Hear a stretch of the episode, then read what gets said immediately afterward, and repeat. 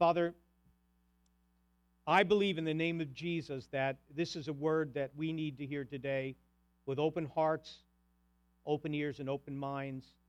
I thank you, Father God, that you have a great plan for this church in 2018, beginning in 2018. I thank you, Father, in the name of Jesus, the power of prayer and agreement is the greatest power we possess.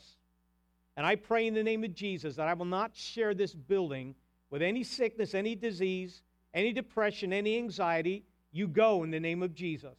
I thank you, Lord, for open ears and open hearts, open minds, open eyes. And we just confessed that the words that you speak through my lips today, Lord, will be received without any hindrance. I thank you, Lord, that these people came out in the cold. They came out in this weather, Lord, because when we gather together, there's power in our togetherness. And so, Lord, I thank you for the power of the Holy Spirit that's going to heal, set people free, save people today in Jesus' name. And if you're in agreement, say with me, Amen. During our Christmas Eve service, um, I believe the Spirit of God spoke something to me. It wasn't part of my message today, but I was reminded that I gave you three words, and they're not part of my message, but I think they're appropriate for 2018. And I said it during our Christmas Eve service.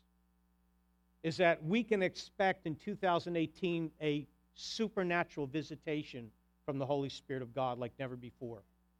I believe that God is going to demonstrate some things to us that we've never seen before. And the sad part is there's going to be some separation going on. We've seen that over the years. It grieves my heart. I don't know why, but that's just the way it's working. Maybe people are being shifted where they belong. I don't know. All I know is that visitation, demonstration, and separation, we're going to see that take place in 2018 toward the end of every year, I have always sought the Lord for his direction, his wisdom, and guidance of what the focus of the church should be for that year. Each year, the vision progresses. It's the other one doesn't go away, it just adds to it. And I believe the Lord spoke to the prophet Habakkuk something that still applies to today that is found in Habakkuk chapter 2, verses 1 through 3. I like what the, the prophet says, and I'll take responsibility for this. I will stand upon my watch, and I will set me upon the tower, and I will watch to see what he will say unto me, and what I shall answer when I am reproved. And the Lord answered me and said, Write the vision, make it plain upon tables, that he may run with it that reads it. For the vision is yet for an appointed time, but at the end it shall speak and not lie. Though it tarry, wait for it, because it will surely come, it will not tarry. I wrote down that we need to be listening, we need to believe, we need to declare, we need to be patient, we need to be consistent, and we need to be obedient to what, the God, what God is saying to us today. It always amazes me how every church lately and every pastor, at least in the circle that I know, try to imitate one another, whether it's the church or the pastor who think they're successful, and so we want to imitate. And maybe that church or that pastor has a lot of people, or a beautiful building, or a great music team, or they're on TV, or they start a lot of campuses that they think they're supposed to start. And yet the Word of God commands us in 2 Corinthians chapter 10 and verse 12, for we dare not make ourselves of the number or the compare ourselves with some that commend themselves. Well, I'm great, right? But they measure themselves by themselves, and comparing themselves among themselves, they are not wise. I received that correction. Because I have to admit that that's what I did. We like to look at people on TV, we like to see what's going on around us and say, well, if that's working there, maybe it's working here. And I noticed that uh, I almost wore my jeans today, but I couldn't get into them. because everybody else is wearing jeans. Stop wearing a tie because I can't button my shirts too much. And I said, I'm not, I'm not buying the next size up. But I noticed the platforms all look the same. I, I noticed this is antiquated because I should have a steel pole with a thing and a little table with a steel pole with a thing because that's what everybody else is doing. And the Lord said no. And I have to admit, I was a pastor like that. And, uh, I, and I was one of those people that people would ask me, Why are you growing so fast? Uh, why, wh- how'd you build that great building? How about that music team? And I would have thought they would have asked me, What have you done to win so many souls? We stopped counting at 8,000. We're going on 29 years. I thought they would asked me that. Or how do we change the lives of people? So the, over the last few years, I've come to stop looking at the competition to drop out of the contemporary search of what we think we need to do to make us grow and cause people to come and other pastors to be jealous. That's stupid. It's foolish. So I've grown to say, Father God, I hunger and thirst after you, after your will and not mine. I don't want to be part of what everybody else is doing. We, we pray on Thursday nights and we pray this prayer God has always started something somewhere. I want to be the somewhere.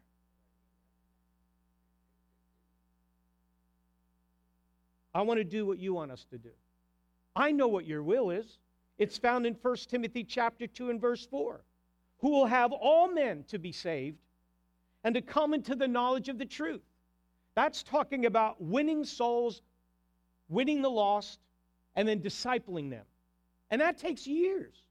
And I commend you that have been here for years because you're being discipled by the Word of God. I'm being discipled by the Word of God.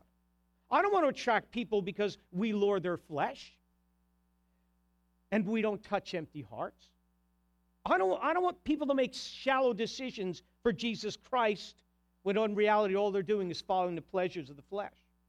Coming only to listen to a great performance by a music ministry or, or have their ego tickled uh, with a lot of personal attention and then leave the church because they didn't get their way. They didn't get their seat. They didn't get their parking spot. They didn't get their cup of coffee. Or worse yet, they get offended by a truth that's coming from the pulpit. I guess that's where the separation comes in. I want to see our church be what the church was in the book of Acts, where people were saved by the thousands. They were healed, they were delivered. And fellow believers who were loyal, faithful, diligent to the leadership of the church, and willing to serve others. And my heart cried to God for this desire. I believe the Spirit of God brought a scripture to mind. Wasn't really looking for it, but here it comes. Here it comes Isaiah 43 18 and 19. Remember not the former things, neither consider the things of old. Behold, I will do a new thing. Now it shall spring forth. Shall you not know it? Another translation says, Do you not perceive it? The Amplified Bible says, Will you not give heed to it? The New Living Translation says, It is nothing compared to what I'm going to do. For I'm about to do a brand new thing. See, I have already begun. Do you not see it? Now, here's my question to God Lord, how can I see something that isn't happening? You're asking me to perceive something, and you're saying we need to change some things. Well, how, how can I perceive or see something when I don't see it? and I believe the Lord was saying, I'm talking to you about remembering your past, about remembering the way things used to be, the good old days, doing things that we did and still presently doing that don't result in the things that we want and what God wants. So I began to believe and understand what the Lord was saying to me. If He says I can know it and I can perceive it and I can see it, then it's got to be right here. It is where I can know, perceive, and see all that I need to know, all I need to perceive and see. It's in His Word. So we go into the Word of God, and what do we look for? We look for what God is saying. This is the thing I want you to do. I needed to go back and see what the church was doing that produced the results that I want to see. You may want to see. And more importantly, what God wants to see. So I prayed, Lord, show me. Didn't have to look too long. And the Lord showed me the following scripture. It's found in Acts chapter 2, in verse 1. If you have your Bibles, you can turn there with me. Very important place to be. Acts chapter 2, and verse 1. We've talked about this so many times. And when the day of Pentecost was fully come, they were all with one accord in one place. Say this they were all with one accord and one place. Toward the end of last year, the Lord kept giving me the scripture, and Brian knows uh, that we, we saw things that Pastor John was doing. And the, even this morning, the scripture that, that we, the scripture of the day was exactly what the Spirit of God had been giving me back in November. And it was the word together. Everybody say together. A better way to say it is together. That's what it means, together. And so I, I came to understand that, that I want to see what I saw in the book of Acts, and what I see in Acts chapter 2 and verse 1 is that they all came together. They were with one accord in one place. This was the Spirit of God's answer to my cry. It's not what we think or what everybody else thinks we need to do to fulfill our vision or the mission or the statement of the church, which is what? To save the lost. We kept saying win the lost, but I, I kind of like save the lost establish and discipline those that get saved, and to demonstrate the power of God, I'm sorry, the love of God and the power of the Holy Spirit. This is God's way. This is a church of Jesus Christ that God has established. And if we don't see those results, what's going on? It's not having a church that grows because we're pulling people from other churches. Oh, we have a better music ministry. Do I get this? I've been to a church that was the fastest growing church in 1987 in the country. We, we, we, it was like, I don't want to say out of control, but when people asked me what you're doing, we were just asking God, Lord, use us. Do what you want to do with us. We just want to see results. And so I needed a title for this vision message. And so this is what produced the incredible results and the power that saved the lost, healed the sick, and delivered those in bondage together with one accord and one place.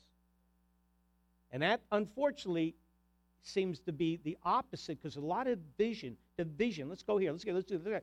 When God wants us in one place, in one accord, together, whether it's two, because where there are two or more together, I'm with them. We've got a lot more than two here.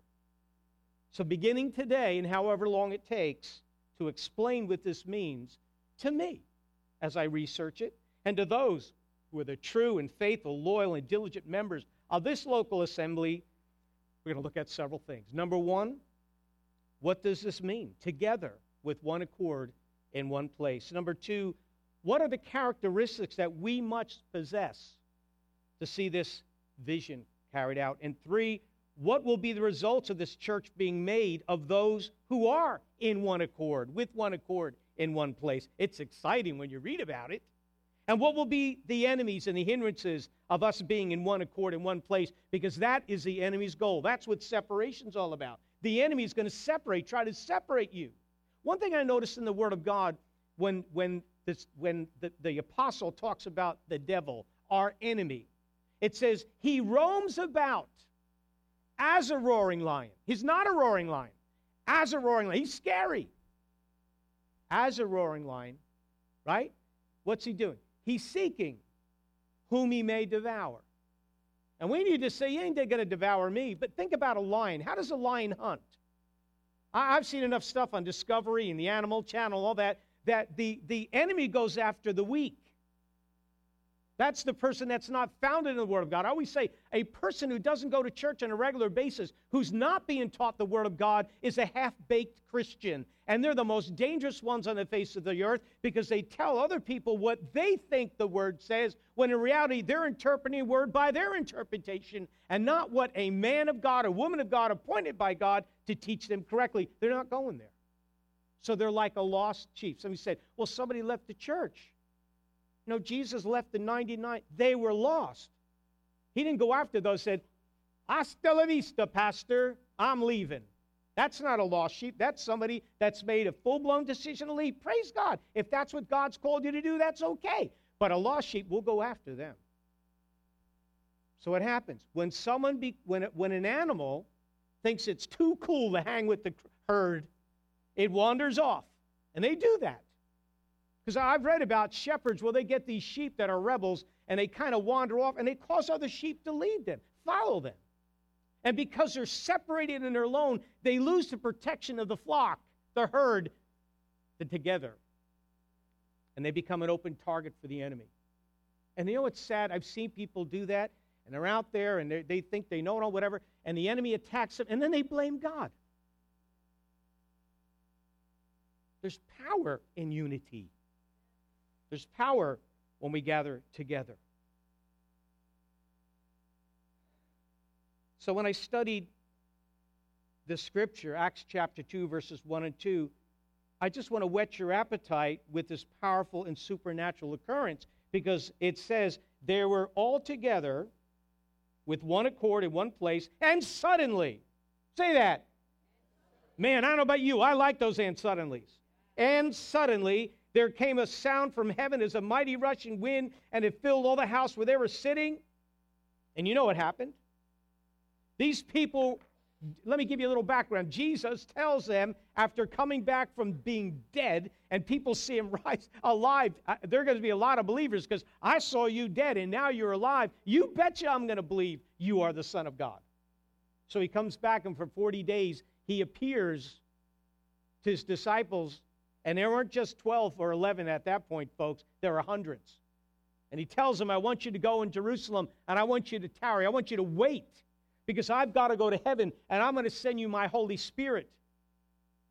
And so, for a grueling 10 days, 10 days, I'm sure some left.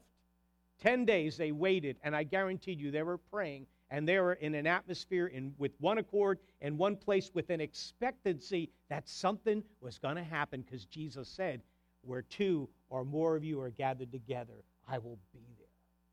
So they're waiting to see what Jesus was going to do. And so the Holy Spirit comes. Why? Because they were together with one accord in one place. So you're going to whet your appetite there. The end suddenly came because of that act. Later, we're going to see the results of being in one accord in one place. We're going to see all the great supernatural and powerful things that happened when they were together with one accord in one place. When I studied the operation of the New Testament church in the book of Acts, I saw that the early church was based upon three things. I may find four as I continue to study, but right now, three things. The first and foremost was the preaching and the teaching of the gospel of Jesus Christ. That's why I hope you come to church to receive the Word of God. There will never be a church that'll operate in one accord without the preaching and the teaching of the Word of God. How do I know that? I found it in the Bible. Ephesians chapter 4, verse 11 through 16. And he gave, this is God, he gave. I read that ever. He gave, he gave pastors. God gives you a pastor after his heart, not yours, after his heart. And he gave some apostles, prophets, and some evangelists, some pastors, teachers, for the perfecting of the saints, for the work of the ministry. Here it is, for the edifying of the body of Christ. Here it is, under the teaching of the pastor teacher, till we all come in the unity. Everybody say unity. See, that's with one accord. We, and because we're in one place, we get one message and we come with one accord in unity, till we all come in one accord, a uh, uh, unity of the faith and of the knowledge of the Son of God, into a perfect man or a mature man, unto the measure of the stature and fullness of Christ, that we henceforth be no more children, tossed to and fro, carried about with every wind of doctrine, by the sleight of men, cunning craftiness, whereby and lie in wait to deceive. Coming to church on a consistent basis is like reading an instruction manual. Can you imagine you got a big gift for Christmas and it comes with instruction manual, let's say 50 pages, and you read page one, then you slip to page 15. And then you slip to page 27. That's what happens when you miss. Because when the Spirit of God gives me a series, you're being edified, you're being unified, you're being instructed to come in the image of Jesus Christ. You know, I have people come to me and said, you know, I think we need some teaching on this. I'm going, are you kidding me? I taught on that for three weeks. Where were you? Oh. Or I read this in the Bible and I believe it says this. It doesn't matter what you believe. I read stuff in the Bible until I went to church and heard the truth. I said, oh my God, I'm way off. Way off. So we all come in the unity. The role of the pastor teacher who may also serve, people have a hard time with this, as a prophet. These are, these are offices that may be giving at a specific time, at a specific place, for a specific occasion. I believe they're prophets. But a pastor teacher can also operate in that role because a prophet speaks forth the mind, will, and purpose of God, which I'm in there on my face saying, God, I don't want to say anything that's not of you. I want to say what you want to say to your people. That's prophetic. The evangelist who's preaching and teaching will save the lost. Amen. People will be saved in Jesus' name. And the apostle who begins the work in obedience to the calling of God to go to a specific place at a specific time to begin a work to teach and preach the word of God specifically targeted to his flock at the present time. God sends the pastors. Now we can pray and say, Lord, as they did in the New Testament, we'll see in a minute, Lord, who should we send here? But it has to be God directed, not, hey, let's all start a church so and so. They usually don't last very long and they get people off balance. The preaching and the teaching of the Word of God, specifically targeted to his audience. The preaching and teaching of the Word of God to those who obediently sit under the teaching, that'll bring maturity and that'll bring unity. For without submission to their spiritual leader, and I'm not promoting me, I'm telling you what the Word of God says, and obedience to what they're learning, if the Word of God, if you're not listening to it on a consistent basis, if you're not together with your brothers and sisters, you can't be in one accord. And that's why the Bible says, Woe to those that sow discord among the brethren. Sudden calamity shall fall upon them. God hates discord. And so we're here to be in one accord. Later in this vision, I want to present to you the characteristics that are necessary for you and I to come to a mature, mature full maturity. I'm going to talk about the necess- necessity of a person to, spend, to possess, and I can't wait to teach this faithfulness, loyalty, allegiance. Oh, words you don't hear a lot and diligence that is necessary to maintain these qualities. Without these qualities, there'll never be a church that operates in one accord. It's an interesting word, accord. I'm going to attempt to pronounce it in the Greek. It's homothadaron. Say that 10 times. You know what it means? With one accord, unanimously. Unanimously means to be of one mind. And this is what the Spirit will have in His church and in this church. Not only people who are faithful and loyal, who possess an allegiance and the diligence to maintain those qualities, but they'll be in agreement with the whole Word of God because that's what they're getting the Word of God under the teaching with their specific spiritual leader and with those other believers who are also faithful and loyal to their church. So, the first, the most important operation of that church of Jesus Christ is the teaching and the preaching of the Word of God. I'll show you later that when they taught the Word of God, and when Jesus taught the Word of God, and Jesus is a man anointed with the Holy Spirit, it says that signs, wonders, and miracles followed the preaching of the Word. Why? Because it's the Word of God that brings us into one accord in one place, and that's where God can move. No division, no strife. As the message goes forth, the faith level builds, the expectancy builds, the anticipation builds. And people are sitting out there with cancer or diseases or, or, or, or, depression or whatever that's not of God begin to have their faith elevated. And we may not have to lay hands on them, but they get healed. Why? Because we're together with one accord in one place. The second operation that was key to the true church of Jesus Christ is community. Together. Together. That's what it means. Together, together. With one accord in one place. This was the assembling of the saints together in one place. Even after Jesus Christ came back from the dead, and even after they were baptized in the Holy Spirit, there was no one place yet, but they went, they went to the one place they knew to go to the synagogue, the temple. Remember the story, Peter and John? They're on their way to prayer. Where? Not in so and so's Bible study, not this home, that home. They went to the gathering place that they knew that God ordained at that time. The New Testament church was about to be born. They went to the temple. Remember? At the gate, beautiful. And as they entered in, they saw the beggar there and they healed him in the name of Jesus because they were going to be together in one place with one accord. This was the assembling of the saints.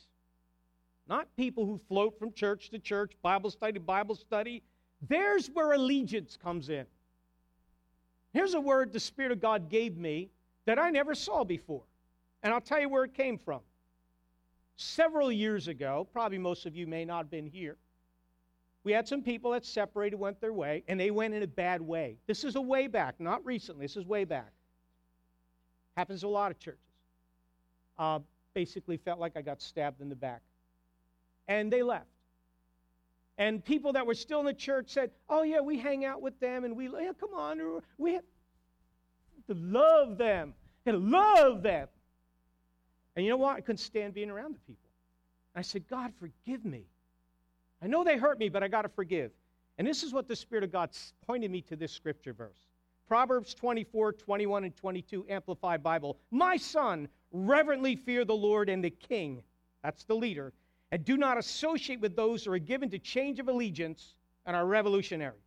For their calamity shall rise suddenly, and who knows the punishment and ruin which both the Lord and king will bring upon the rebellious. I'm not causing a curse to come on somebody. I'm not saying I hate your guts. If you got a flat tire, I'll come help you change it. But I'm not going to come and visit you and kiss on you like nothing went wrong. Change of allegiance. Well, how do you know if that was a change of allegiance directed by God? Because I see the after effects of it. Moving on. With one accord in one place. What's that mean, one place? A spot limited this is a definition out of the Bible a spot limited by occupancy. In other words, with walls of containment, that one place.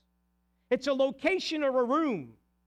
And this word place comes from the same word Jesus used when he said in John 14, 2, I go to prepare a place for you. In 1976, I, I went to, to the altar at 11 years of age. I wasn't taught the Word of God. I was no idea what was going on, so I probably really wasn't born again. But in 1976, sitting in my car in a, in a parking lot of Rickles, remember Rickles?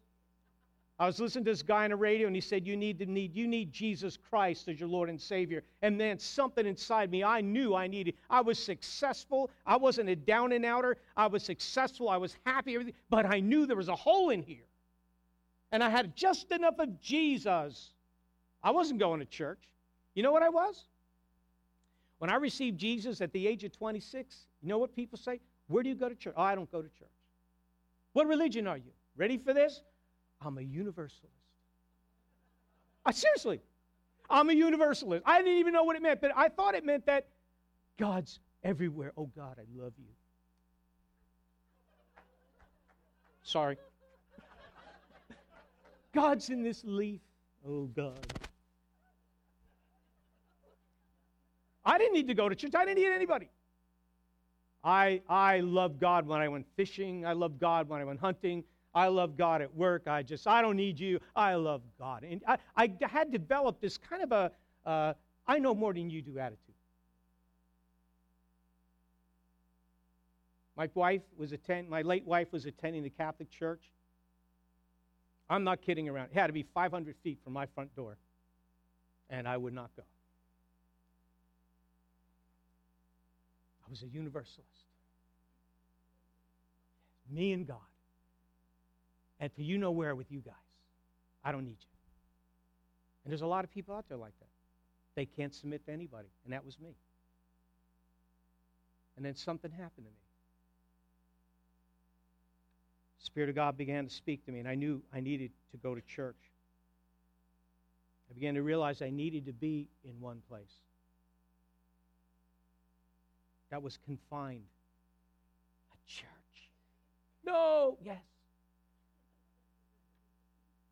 together in or into one group, one place. This is a definition. In or into contact and union. I mean, how to be around other people. At the same time, still a definition, or in or into agreement, cooperation, and a more unified, stable relationship. Oh, I got to go to church.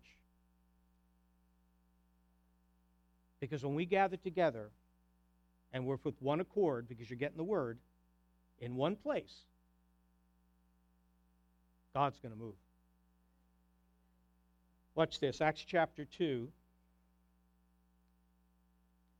42 through 47. This is the early disciples. And they continued steadfastly in the apostles' doctrine and fellowship, in breaking of bread and in prayers. And fear came upon every soul.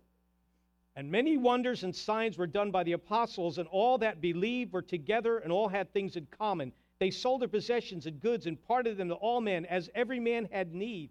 And they continued daily, woo, daily.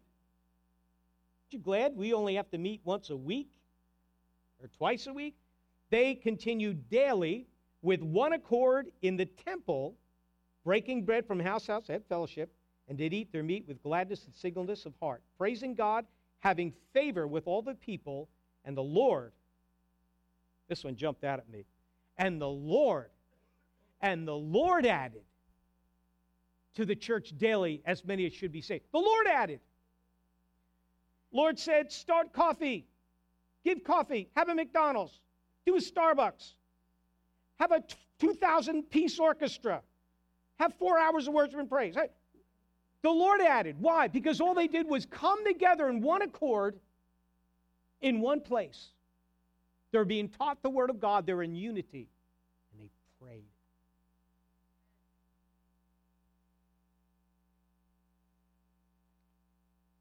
Together. The third and most important thing I saw, in the, not by this is not by degree. This is the third thing. Most important thing in the New Testament church that produced the most powerful results was not worship. In fact, I don't see anywhere in the New Testament, now hear me out here, because I love worship. I mean, our, our singing. If I, it, I don't see, when I looked up the word worship, and I was sharing that with, with your pastor, I said, John, you know, there's nowhere in the word worship that, it's, that worship means music or singing. hear me out, because I believe in this. Believe me. In fact, I don't see anywhere in the New Testament where they gathered together to listen to a group of people playing instruments or singing. I can't find it. It's kind of a new thing. You know, new thing going back, I don't know, 17, 18, whatever it was. Everywhere I see the word worship in the New Testament, it has nothing to do with singing or musical instruments. In fact, the word worship in the New Testament speaks of an attitude of the heart. It means worthship. Jesus said, Where a man's treasure is, that's where his heart is also. So, giving of your time and your talent and your tithe is an indicator of the state of your heart. If you have a problem tithing, or you have a problem giving any of your money, or even going to church, where does your heart lie? It's an attitude of your worship is an attitude of your heart.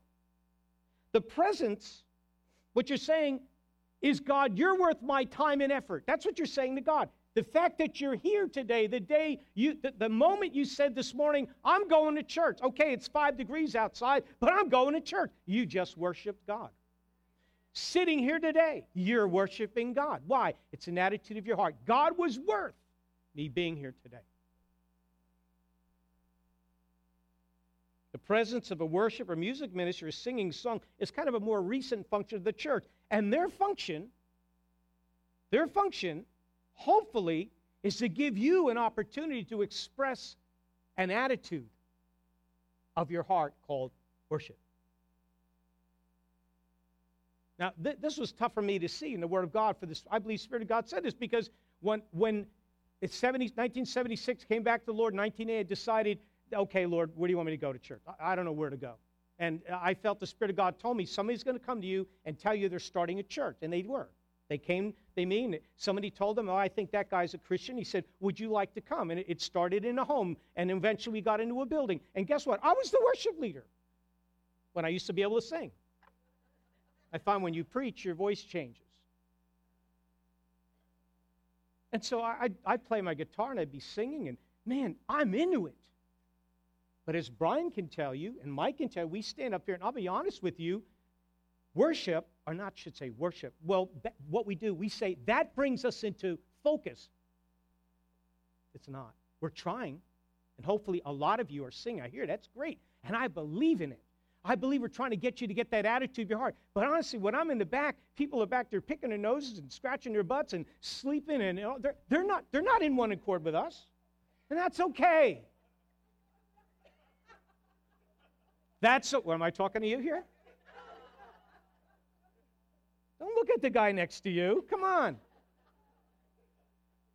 Is it important that we have worship? Well, we have singing. Yeah, because we're trying to get your attitude right before the preaching of the word. But it wasn't a practice in the, in the New Testament. In the Old Testament, in the temple, yes, they would sing a psalm and then they'd get the word.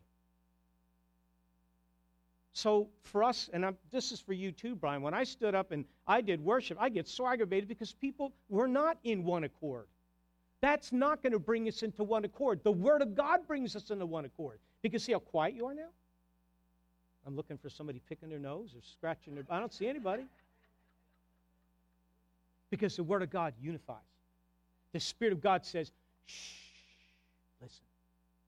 When we're singing, we're hoping we get you focused, but I'm beginning to realize by reading the Word of God that that is not, don't be upset about that if people are not singing, Brian. We're trying. We're going to try to bring them into unity.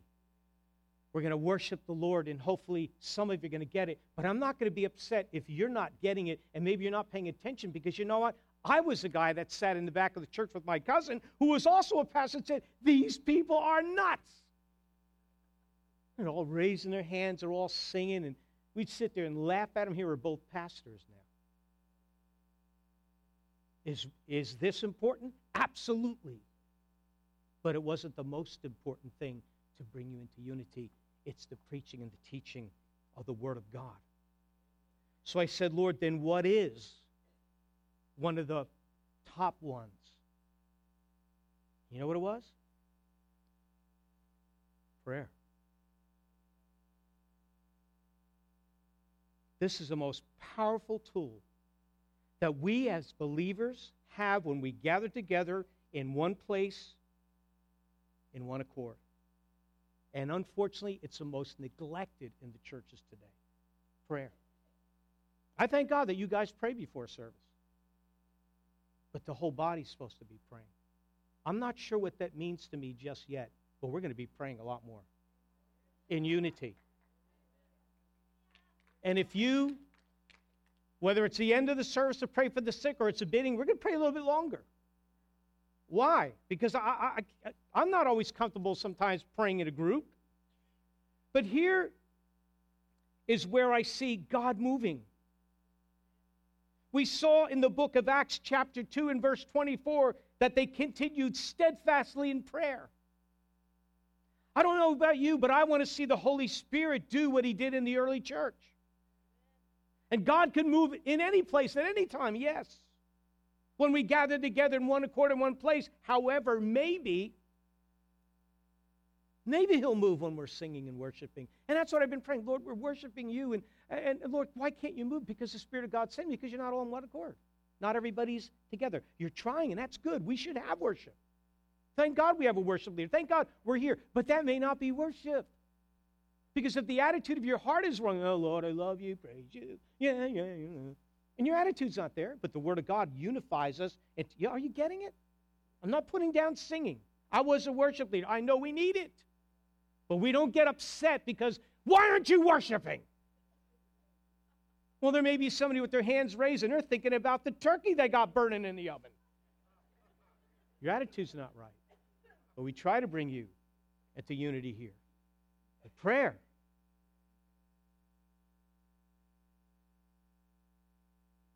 Maybe he'll move while we're singing, worshiping. God can do anything he wants. Like I said, I do see a lot of people standing there or being entertained. Brian's not up here and the team's not here to entertain you.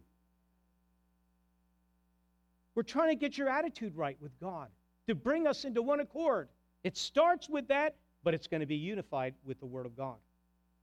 Where do I see God moving in the New Testament church? Glad you asked. Acts chapter 4, verse 23. Didn't we just read this? What's it? No, we didn't. And being let go, this is when the two guys got let go who were in prison. They went to their own company. They went to their church where they gathered and reported all that the chief priests and elders had said to them. And when they heard that, they lifted up their voice to God with one accord. They're not singing here. And said, Lord, thou art God, which has made the heaven and the earth, the sea, and all that are there, and all that is in them. Who by the mouth of thy servant David has said, Why do the heathen rage and the people imagine vain things? And the kings of the earth stood up, and the rulers were gathered together against the Lord and against his Christ. For of a truth against thy holy son, holy child Jesus, whom they uh, hath anointed, both Herod, Pontius Pilate, with the Gentiles, and all the people of Israel were gathered together for to do whatsoever thy hand and thy counsel determine to do to be done. And now, Lord, they're praying, and now, Lord, behold their threatenings, and grant unto thy servants that, that with all boldness they may speak thy word, by stretching forth thy hand to heal, that signs and wonders be done by the name of the Holy Child Jesus. They're praying in unity. And when they had prayed, the place was shaken, where they were assembled together, and they were all filled with the Holy Ghost and they spake the word of God with boldness. Been studying some of the great moves, the Great Awakening, the outpouring of Azusa Street. They were praying in unity, in one accord. They've been unified by the word. They lifted up their voices in song, many worshiping, some not, but the word brought them into unity. And they prayed together. And when they prayed together, God moved. Does that mean we're all going to be in agreement when we pray together? No, but it only takes two.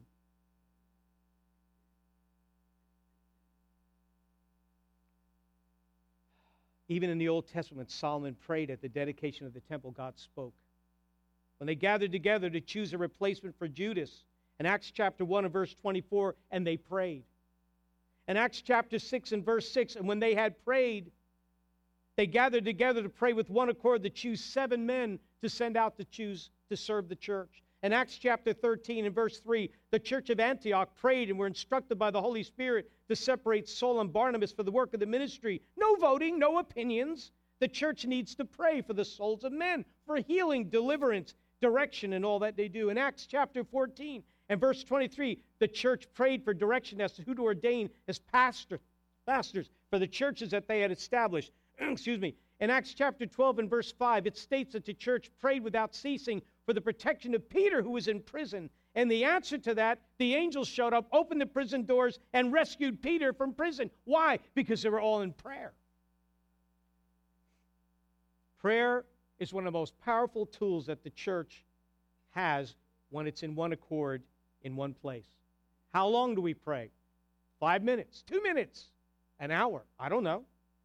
If the prayers of one righteous man makes tremendous power available, imagine the power available to a church that's given to earnest, heartfelt, continued prayer, James 5:16. Everywhere throughout the New Testament, the apostle Paul exhorts in his letters for the church to pray. I believe that the Holy Spirit is saying something to me every time I pray that the Holy Spirit move in our midst whenever, when we're singing, whatever. That we need to become a church who prays in agreement with faithful hearts, expecting that God will answer our prayers. I believe if we do what we're supposed to be doing and not necessarily what everybody else is doing, we're going to see the results that few churches see.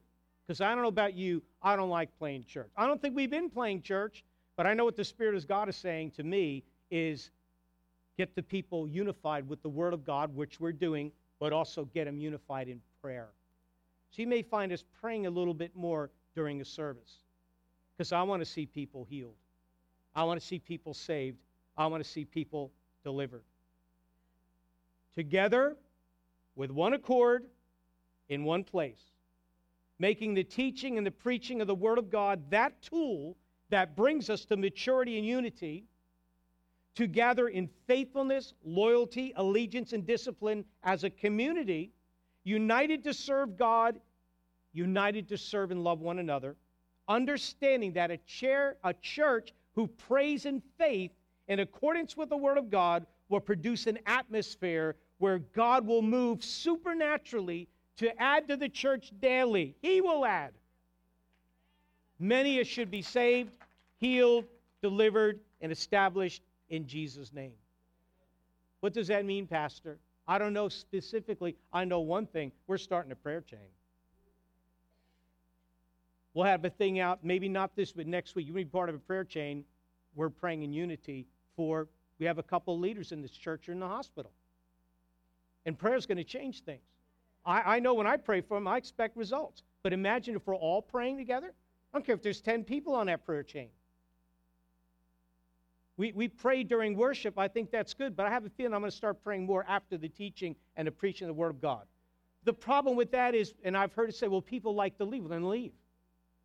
But the people that want to stay and pray for the sick and see great things happen, praise God. And I said, Lord, I, I don't want to speak this out if this is, this is wrong.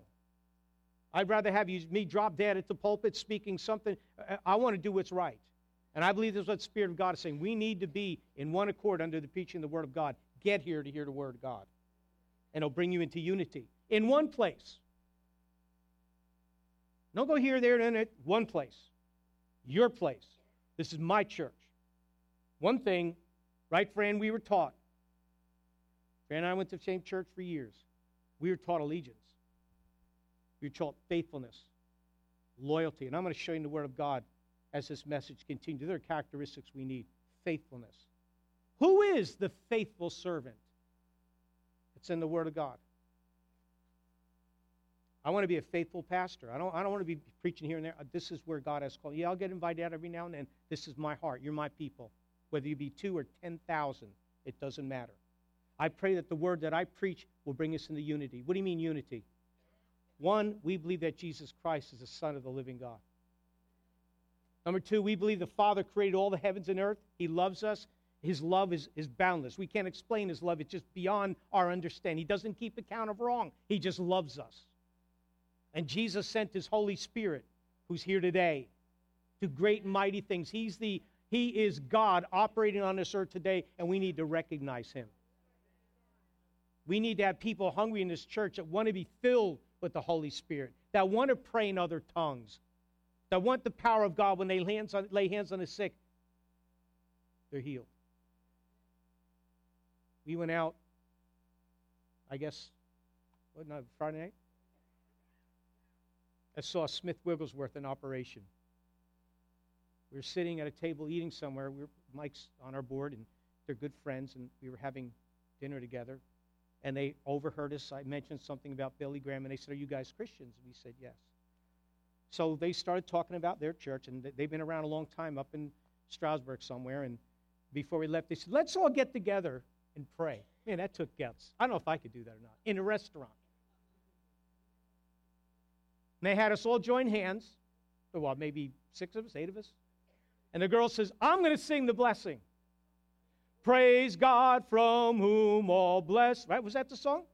And we're and I'm sitting there going, Praise God. And I'll tell you, you could hear a pin drop in that restaurant. It went from glasses thing and people talking. I was like, dead silence. We all said amen and we all walked out.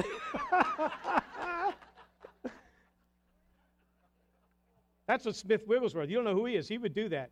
He'd go sit there eat, and he said, I'm going to pray for my meal. Let's all pray. I don't know if I'm going to get that bold, but I'll tell you one thing. I want the power of God like that. To be bold.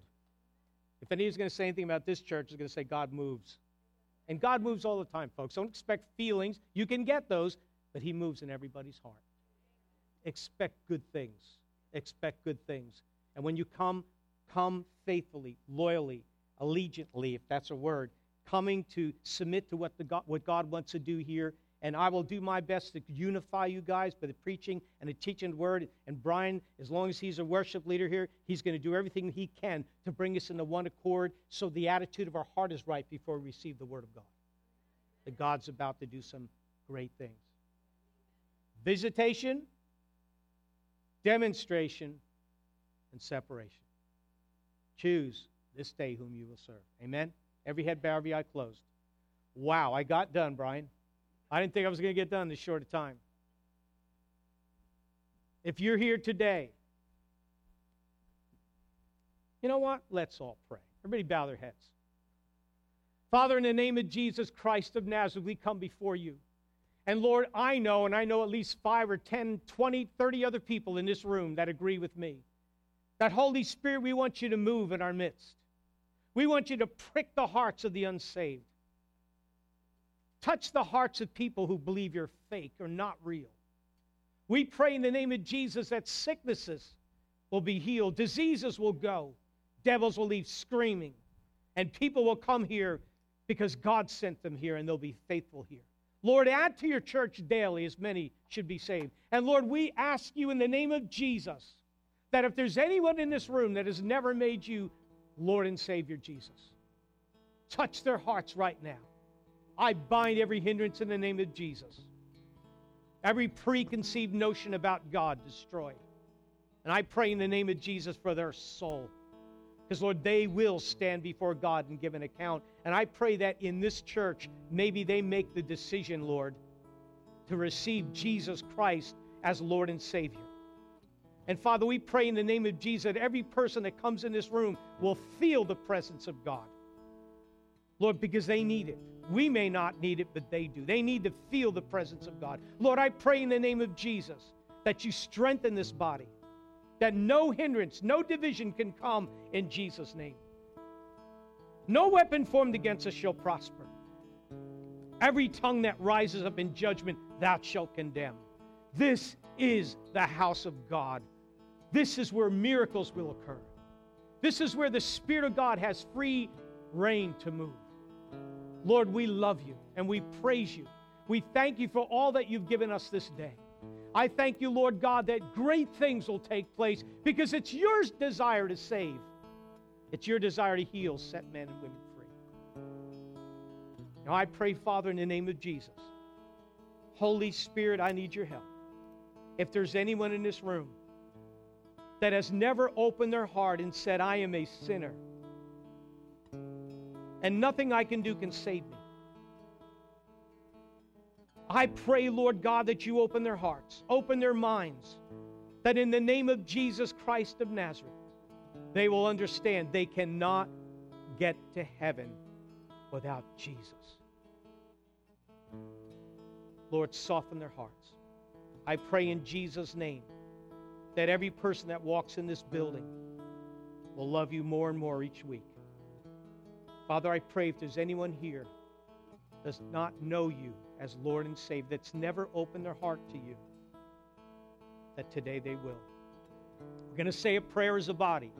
Some even may be praying it for the first time. But let's all pray together. It's a time for you to receive Jesus. Ask Him to forgive you of your sin because only His forgiveness is what can save you. Don't worry about all the other stuff. The Holy Spirit will guide you and lead you about a life that's pleasing to Him. But stop thinking that you're not good enough or God doesn't love you. You've done something stupid. Listen, He's there waiting for you to open your heart to Him. So we're going to say this prayer. Some of you may be saying it for the first time, some may be saying it to reconfirm your faith. Some are saying it because you walked away, now you're coming back to God. Let's pray together very loudly. Father, I believe with all my heart that Jesus is the Son of God. His death on the cross was Him being punished for my sin. Jesus, thank you for dying for me. I thank you with all my heart. I want to know you. How much you love me. How much you love me to die in my place. Jesus, I receive you today as my Lord and Savior. Forgive me of my sin. Today I'm saved because I believe in what you've done. From this day forward, I belong to you. Thank you, Jesus. You are my Lord and my Savior. In Jesus' name.